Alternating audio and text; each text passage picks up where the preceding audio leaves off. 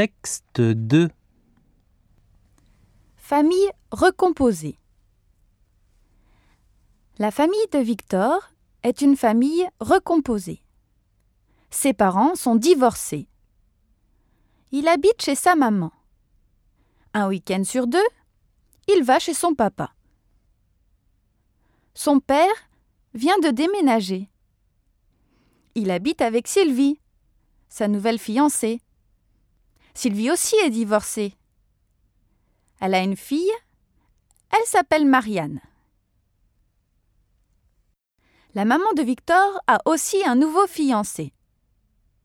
C'est Gérard. Il n'est pas divorcé, mais il est séparé. Il a aussi une fille. Elle s'appelle Ameline. Victor a deux maisons, deux papas, deux mamans, deux demi-sœurs, quatre grands-mères et quatre grands-pères. Sa famille est très grande. Tout le monde s'entend bien. Il n'y a pas de problème. Il reçoit beaucoup de cadeaux. Ce week-end, Victor va chez son père. Marianne va faire des crêpes.